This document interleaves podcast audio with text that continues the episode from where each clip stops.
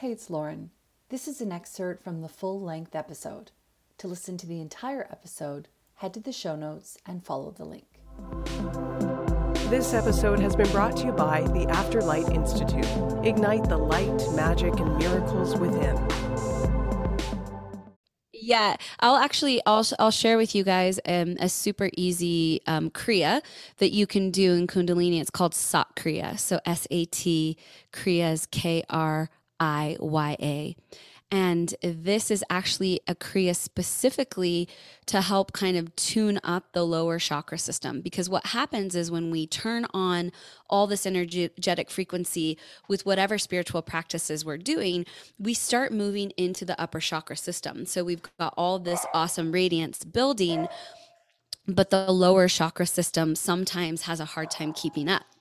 So that's where the tendency to want to ground, the tendency to want to, you know, pull everything down.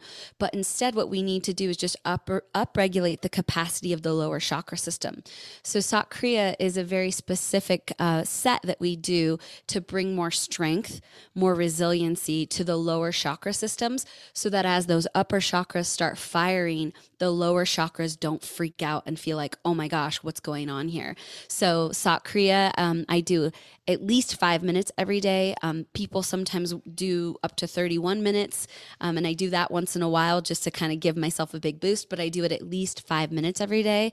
And for folks out there that are feeling this, like, especially if you are looking at your life and you're like, oh my gosh, this is everything I want. I asked for X, Y, and Z, but now I'm freaking out because it's all happening. That's when you need to really get Sat Kriya so that your body can hold all the dreams and all the wisdom that you've been asking to pull in. So, is this a physical practice or are you able to talk us through it? Yeah, it's actually really easy. So, what you do is you come into rock pose, which is on your knees. So, you're sitting on your heels, um, resting on your knees. The arms come overhead and the hands come together almost in they the the first finger, the pointer fingers stick straight up and the rest of the fingers are folded in like you're clasping your hands, but the pointer fingers are sticking straight up together. For fem identifying you're doing left thumb over right and for masculine identifying you're doing right over left.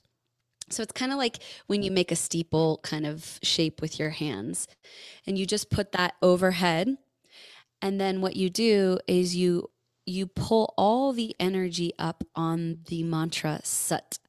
So S A T we say it sut and we're pulling what's called the mula bandh. It's the sex organs, rectum and navel up as we bring in the mantra sut. So we pull all the energy up sut and then we relax down nam. Sut nam. Sut nam. So it's a very simple activity but super, super powerful. And it's actually one that is really known for making that kundalini energy rise or that you know when people talk about kundalini they're talking about this extra special energy that sits at the base of the spine almost like a snake that's coiled. And when you do some of these certain kundalini practices they release the energy up the spine. And this one is very well known to do that. And so this again because of that kundalini energy that's coming up because of the sort of simplicity but also physical intensity of it you build your strength you build your physical strength and then again all of those bodies i was talking about earlier they also get that radiant reflection and you just become a more powerful vessel